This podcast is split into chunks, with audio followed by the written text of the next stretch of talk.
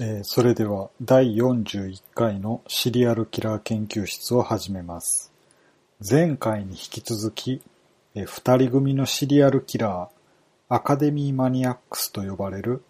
アルティオム・アヌーフリエフとニキータ・リトキンの研究発表です。後編として彼らの事件の詳細を紹介しようと思ったのですが、えー量が多くてまとめきれなかったので、今回は中編として事件の部分を紹介したいと思います。次回は完結編として、捜査と裁判の部分を紹介して後編としたいと思います。それでは本編に入ります。アルティオムとニキータは毎日午後6時から10時まで州立大学駅からアカデムゴロドク駅までの同じ道を歩きながら襲う相手を物色していました。彼らは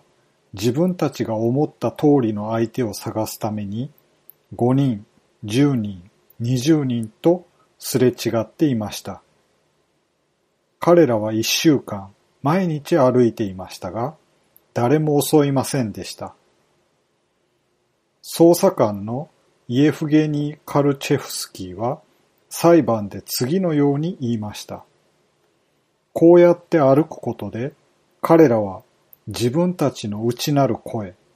つまり殺人衝動に耳を傾けることになりました。彼らは襲う相手を探して歩き回ることで自分たちの殺人衝動、どういう相手を殺したいかを確認していったのだと考えられます。母親が夜に働いていたので、彼らは夜から夜中、早朝にかけて被害者たちを襲いました。凶器としては、ナイフだけでなく、ハンマーや野球のバットなども使用されました。取り調べでアルティオムが最初の一撃を加えていたことを認めました。死体の損壊を始めたのはニキータでした。二人は常に後ろから攻撃していたため、生存者はみんなほんの短い間しか彼らを見ていなくて、彼らの声さえ覚えていませんでした。そのため、捜査官に具体的に犯人につながるような詳細なことを話すことができませんでした。また、法廷では、命を取り留めた犠牲者たちは、自分を襲った相手がアルティオムとニキータに非常に似ていることは言えたのですが、本当に彼らであると言い切ることはできませんでした。2010年11月14日、18歳のアナスタシア・マルコフスカヤが19番目の学校という停留所からノボイルクーツク村の方に歩いていたときにアルティオムとニキータは彼女の2010年11月14日18歳のアナスタシア・マルコフスカヤが19番目の学校という停留所からノボイルクーツク村の方に歩いていたときにアルティオムとニキータは彼女の頭を殴りつけました。イルクーツク警察の OM2 巡査はアナスタシアが強盗されたわけではなかったので犯人の似顔絵を描く準備ができていたにもかかわらず、刑事事件にしませんでした。アナスタシア自身がインターネットのアカデムゴロドクという掲示板に被害に遭ったことを書き込みました。アルティオムとニキータはそのメッセージを読んだ後、彼女が殴られた時に感じたことに特に興味を持って、彼女と連絡を取り始めました。2010年11月24日、アルティオムとニキータは46歳の女性を襲ってバッグを奪いました。この時は刑事事件として捜査が開始されましたが、強盗罪のみでした。2010年12月1日、アルティオムとニキータは別の女性を襲いましたが、目撃者がいるかもしれないと怯えて彼女のカバンを奪うだけで逃げました。カバンの中には500ルーブルが入っていたので、そのお金でマレットという木のハンマーを買いました。しばらくすると、同じ学校に通う12歳のダニール・セミョノフを見つけました。彼は雪上バイクで丘に登ろうとしていました。ニキータはその様子を見て、アルティオムに彼を殺してくれとお願いしました。アルティオムの証言によると、ニキータはセミョノフを抵抗できない弱い犠牲者と表現したそうです。ニキータは彼を捕まえた後に、後ろから木槌で頭を殴って気絶させました。彼が倒れると、今度はアルティオムが野球のバットで殴り続けました。ダニールの手には血腫が見つかりました。これは彼が自分を守ろうとしたか、アルティオムとニキータのどちらかが彼の腕を強く掴んだからのどちらかでした。最後の攻撃はペンナイフでした。ニキータはダニールのこめかみにペンナイフを突き刺しました。ダニールの母親と兄が彼を発見したとき、彼はまだ生きていました。救急チームが現場に呼ばれたんですが、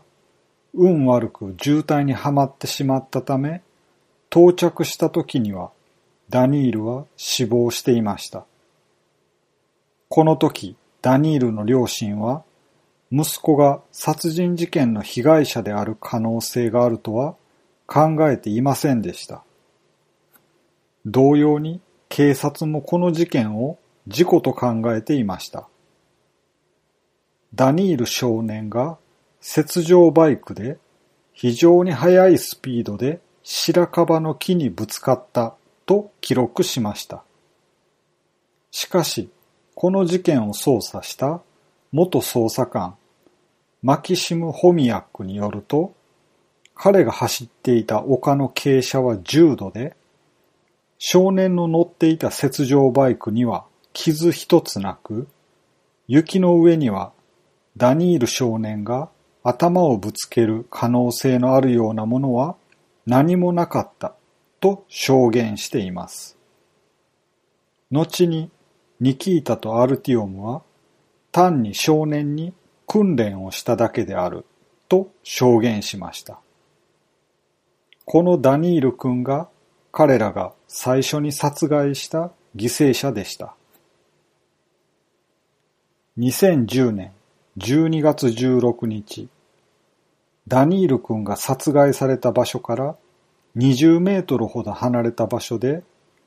太陽地球物理学研究所の主任研究員である69歳のオルガ・ミハイロビオルガ・ミハイロワ・ピログの遺体が発見されました。この女性はダニール君と同じ方法で殺されましたが、何度も殴ったりせずに他の被害者と同じようにすぐに殺害されたようです。彼女の遺体にはナイフによる30箇所の刺し傷がありました。金品や宝石類は手つかずのままでした。ダニール君が事故死と認識されていたので、しばらくの間、オルガがこの二人に殺された最初の犠牲者であると誤解されていました。オルガを襲うときに、アルティオムとニキータは音を録音していて、その中には最初に彼女をどのように殺すかを話し合っていて、それから殺害の過程についても記録されていました。2010年12月29日最初、アルティオムとニキータはイネッサ・ヴァレンティノフナ・スベトロワさんを襲いましたが、彼女は奇跡的に逃げることができました。彼らはバッグを奪いましたが、その後に捨てました。それからスベトロワさんが襲われてから1時間後の朝7時に地元のスポーツ学校のコーチをしていた妊娠中のエカテリーナ・カルポワさん22歳が6歳の姪のオリア・アベリナさんと一緒にアカデム・ゴドロク近くの会社から帰宅しているところに出会いました。彼女は線路の近くでアルティオムとニキータに遭遇したのですが、携帯電話で話していたために彼らに注意を払いませんでした。その後、アルティオムとニキータは線路を渡ったところで二人に襲いかかりました。六歳のオリアは何とか逃げましたが、ニキータは彼女の脇腹を殴っていました。そのため、少女は後に肝臓部分に広範囲の血腫があると診断されました。エカテリーナは私は妊娠しているのと叫んだのですが、指をへし折られて頭を殴られました。その時、突然、最寄りの角から車が出てきて、アルティオムとニキータを追い払ってくれたので、エカテリーナの命とお腹の子供は助かりました。搬送された病院の救急室で、エカテリーナは同じような怪我をしたスベトロワを見ました。2011年1月1日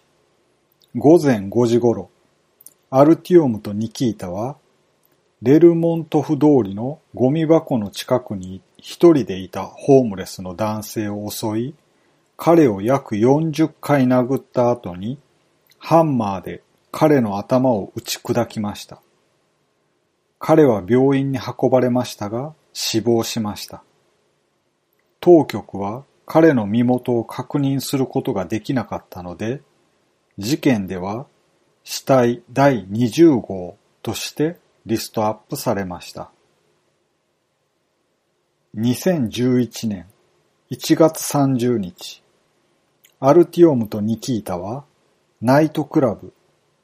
ストラトスフィアから深夜に帰宅していた男子学生のオレグ・セミョノフを襲いました。オレグは何とか逃げ出しましたが、病院では頭部の打撲傷、脳震盪、外傷性脳損傷と診断されました。2011年2月3日、アルティオムとニキータは高齢の女性を襲いました。彼女は頭の傷がパックリと開いた状態で病院に運ばれました。2011年2月8日から9日の夜、アルティオムとニキータは別の女性を襲いました。しかし、車が通りかかって二人が逃げ出したので、彼女は助かりました。2011年2月21日、妹を訪ねた帰りに酔っ払って歩いていたアレクサンドル・ペトロビッチ・マクシーモフが殺害されました。彼は顎の骨と頭蓋骨が完全に骨折していました。ニキータが拳銃で彼の頭を撃って、その後にアルティオムが傷ついた眼球を取り出そうとしましたが、二人には人体解剖学に対する知識がなかったので、うまくできませんでした。マクシーモフは土葬されていたので、後日首を掘り出して犯罪の明らかな証拠となりました。2011年2月27日、ニキータは一人でレルモントフ通りのベンチに座っていたニーナ・クズミナを襲いました。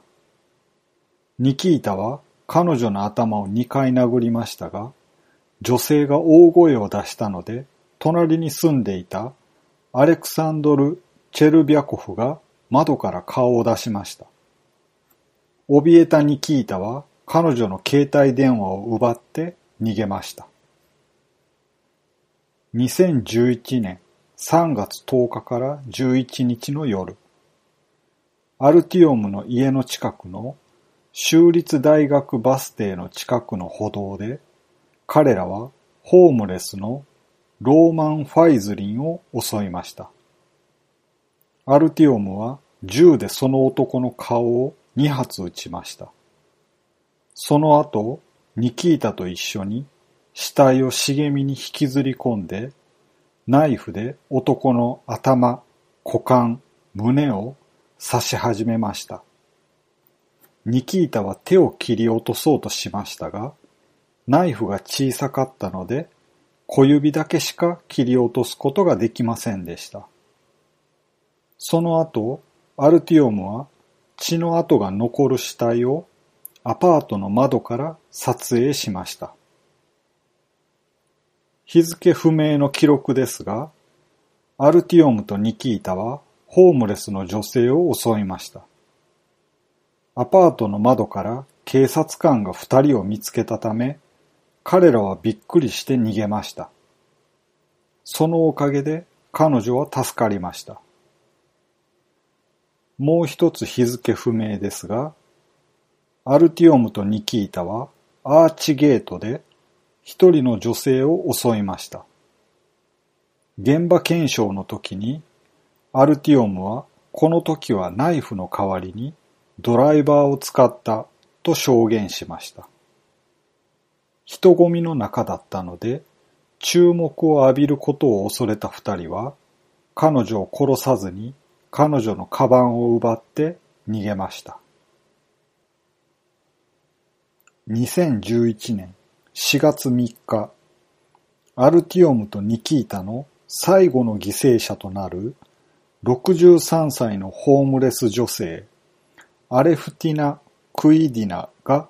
研究所の近くで殺害されました。二人はまず彼女を殺害して、その後彼女の死体を嘲笑う様子をビデオで撮影しました。アルティオムが撮影したビデオでは、ニキータが女性の耳たぶをナイフで切り落として、その後、さらに手首を切り切り落とそうとしたり、眼球をくりのくり抜こうとしましたが、うまくできませんでした。ニキータは感触を起こして、ナイフで女性の目の部分を何度も刺し始めました。その後、切り落とした耳たぶを通っていた学校の玄関に投げつけたそうです。アルティオムはこの録画したビデオを興味を持っていた友人、ペテルブルクのイリア・ウスチノフに送りました。彼はインターネット上ではソロモン・ゴジョというニックネームで知られていました。彼はこのビデオが再生がうまくできず、スローモーションになると分かっていたのですが、それでもインターネット上に配信しました。このため、イルクーツク警察は、ビデオの誤ったバージョンが警察の中で配布されたんではないかと疑って、しばらくの間、情報の漏洩がないかチェックしていました。これで一連の事件の紹介は終わりです。2012年10月、クラスのヤルスク地方出身の27歳のウラジーミルが裁判で証言しました。彼はアルティオムの第二の友人で、共通の過激派思想を持っていたことを認めました。この青年はアルティオムから3件の殺人事件について聞かされていて、狩りにも2回連れて行った、連れて行ってもらったことがあるが、そこでは何もなかったと告白しました。ウラジーミルは最初はアルティオムとニキータが殺人事件の背後にいるとは思っていなかったので、ついていくことに同意しました。殺人事件が本当のことで、二人が嘘をついていないことに気づきましたが、自分やアルティオムの隣に住んでいる女の子が殺されるのではないかと恐れて、警察には通報しませんでした。他にも、ウラジーミルは殺人の数日前に、ニキータが成人したので軍の招集状を受け取ったことを知ります。その時、アルティオムはウラジーミルに、ニキータが火炙りにされないように殺さないといけないね、とさりげなく言ったそうです。2013年3月6日、ニキータが予期しなかったことを言い出しました。アルティオムは4つの事件については参加していないと証言しました。特に彼はオルガ・ピログを殺していなくて、その代わりにもう一人別の人物がニキータと一緒にいて、その人物と一緒に二つの殺人を行って、四回目の殺人はもう一人の共犯者が加わっていたということでした。ニキータは彼らの名前を呼びましたが、マスコミは彼らの名前を公表しませんでした。その後、第4の事件の共犯者が目撃者であったことは確認されました。捜査が再開されようとしていた3月13日、ニキータが再び予期しない形で共犯者はいないと言い出しました。ニキータがなぜ無実の人を中傷したのかについては、はっきり言いませんでした。メディアは、彼はこの方法で捜査を遅らせたかったのではないかと推測しました。ニキータの母親は、彼はアルティオムをかばうためにそうしたのではないかと言っています。拘置所で面会した時にニキータは母親に、彼らがアルティオムを悪魔にした。アルティオムが白くてふわふわしているからだ。と言ったそうです。アルティオムは捜査官がニキータに圧力をかけて独房に移すと脅したと証言しましたが、ニキータの母親は自分が立ち会った最初の頃の尋問では捜査官が息子に圧力をかけたことはありませんでした。今になって圧力をかける意味がわからないわ、とアルティオムの発言を否定しています。アルティオムとニキータは殺人事件だけでなく、ソーシャルネットワークでも活動していました。彼らは自分たちの犯罪を隠すことなく公表して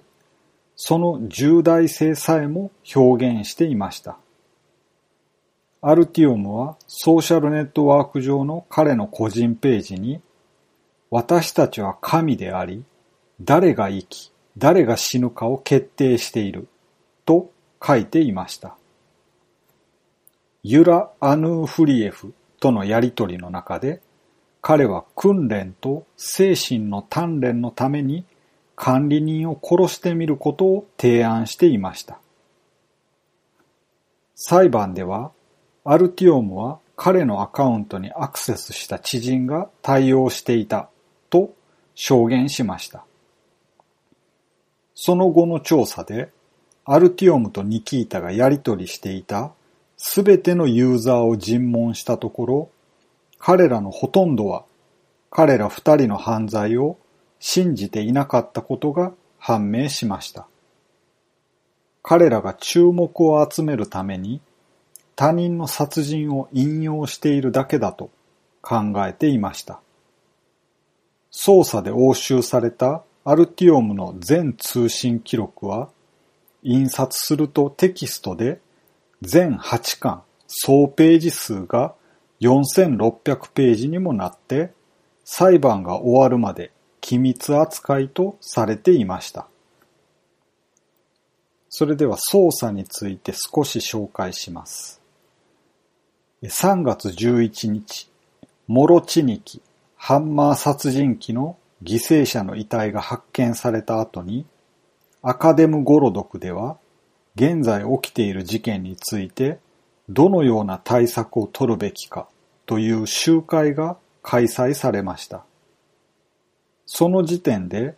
すでに犯人は16歳から18歳という情報がありました。アルティオムとニキータもこの集会に参加していて、意見を言ったり、携帯電話で撮影したりしていました。その間、アカデムゴロドクでは、殺人に関する誤った情報によるパニックが起きていました。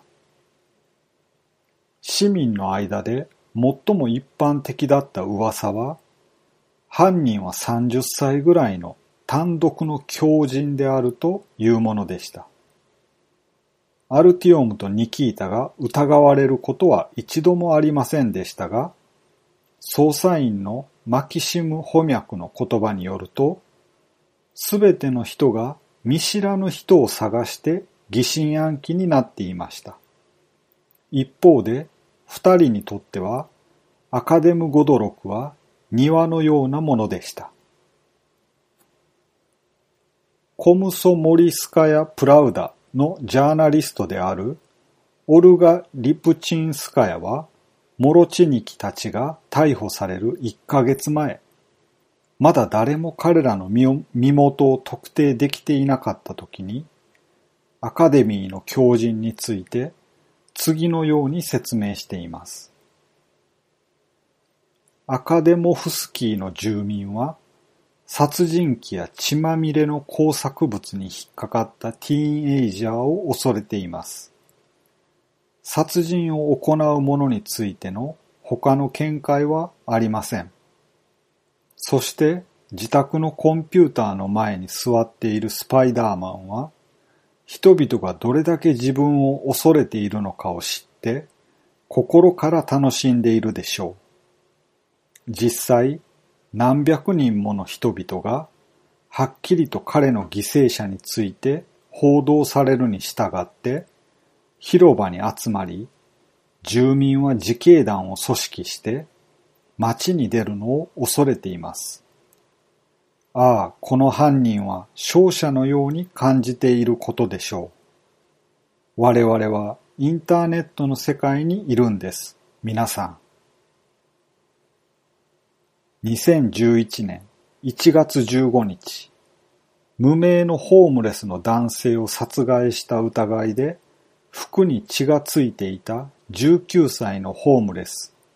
ウラジミール・バジレフスキーが拘束されました。1月1日の夜、バジレフスキーは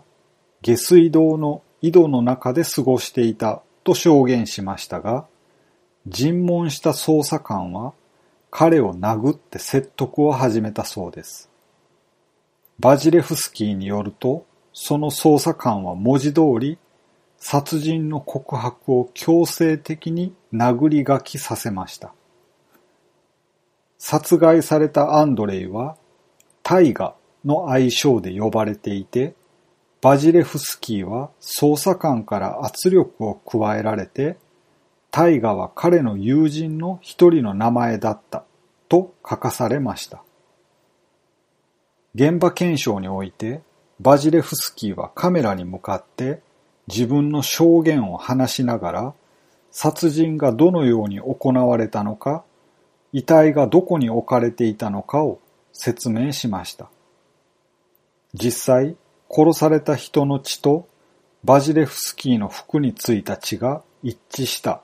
法医学的な検査の結果に基づいて、アンドレイ・オビスカロフ判事は2011年4月にバジレフスキーに有罪判決を下して懲役4年の判決となりました。その後、イエフゲニー・カルチェフスキー捜査官はバジレフスキーの証言を確認していたところ、スベスベルドロフスク州の捜査官の協力を得て、バジレフスキーの服についていた血痕と被害者の血痕が実は一致していなかったことを発見しました。これに加えて捜査員がアンドレイ・タイガが実際に生きていたことを発見しました。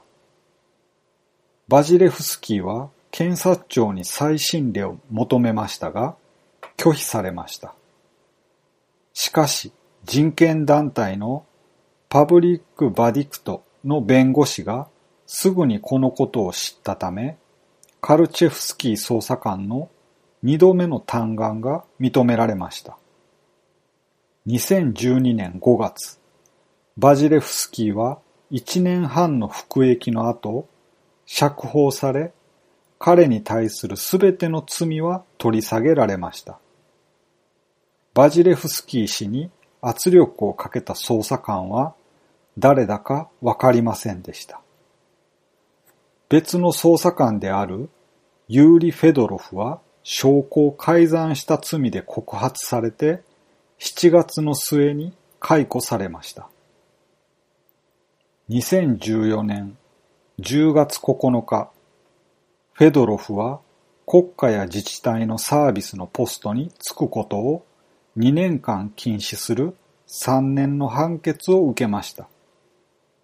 フェドロフは罪を認めず控訴しましたが、その後2015年2月に彼の判決は取り消されて再審に回されました。違法な判決に対してバジレフスキーの弁護士は国に300万ルーブルに相当する賠償を要求したのですが、結果として2013年11月19日、イルクーツクのスベルドロフスク地方裁判所は国に30万ルーブルのみの支払いを命じました。逮捕される数日前、ニキータの母親が廊下で布に包まれたナイフを見つけました。上着のポケットからナイフを見つけたという記事もありました。なぜナイフが必要なのかと尋ねられたとき、アルティオムが護身用に持っていると答えました。少し後に彼は祖母にもうすぐいなくなるかもしれないと言っていました。2011年4月5日、ニキータの祖母が当時働いていた有機化学研究所でモンタージュ写真が配布された後に二人は逮捕されました。まず、ニキータの祖母とアルティオムの叔父のウラジースラフが画像を見て何かがおかしいと感じてウラジスラフはニキータの家に行きました。その時、アルティオムは家にいませんでしたが、まさにその瞬間、彼はアレフティナ・クイディナの殺害を録画したフラッシュカードが入ったままのカメラを置き忘れていました。アレフティナ・クイディナはさっき出てきたのですが、最後の犠牲者となった63歳のホームレスの女性です。その録画を見たウラジスラフはカメラを警察に持って行って1時間半後にモロチニキは警官に拘束されました。ニキータは親族の説得で自首したので逮捕されても落ち着いた反応をしていました。深夜までにニキータとアルティオムは殺人事件のうちの5件とその他の6件の暴行事件について当局に自白しました。アルティオムが調書に署名するとき、第31回で紹介したアレクサンドル・ピチュシキンの真似をして、捜査官のエフゲニー・カルチェフスキーに次のように言いました。ある英雄が言ったように、私に一杯のウイスキーと葉巻をくれれば、髪の毛が頭の上で動き出すほど、この人生について多くの新しいことを学ぶだろう。アルティオムとニキータは、その日の夕方、逮捕された4月5日の夕方には、別の殺人を計画していたと付け加えています。えーここまでを中編としたいと思います。逮捕後の捜査と裁判については後編として、えー次回まとめたいと思います。それではまた。